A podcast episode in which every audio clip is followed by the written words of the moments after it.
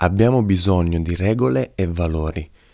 Dove non ci sono valori non c'è significato e senza significato noi saremmo persi, noi cadremmo nel nichilismo. Troppe regole però, specialmente se suonano come delle imposizioni, ci soffocano e limitano la nostra espressione.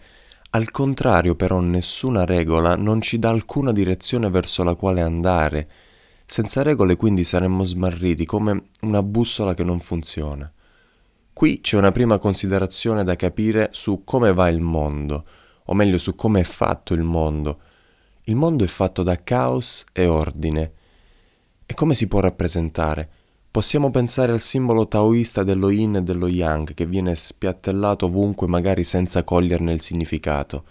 La metà nera del simbolo rappresenta il caos, l'ignoto, l'imprevedibile, tutto quello che non conosciamo mentre la metà bianca del simbolo rappresenta l'ordine, il conosciuto, il prevedibile, tutto quello che noi possiamo conoscere.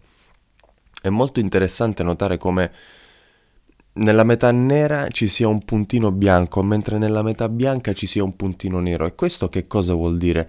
Questo vuol dire che in mezzo al caos è sempre possibile trovare un ordine. E questo vuol dire anche che in mezzo all'ordine è sempre possibile che possa arrivare il caos. Ma perché vi sto parlando di tutto, di tutto questo? Perché tutto questo è importante?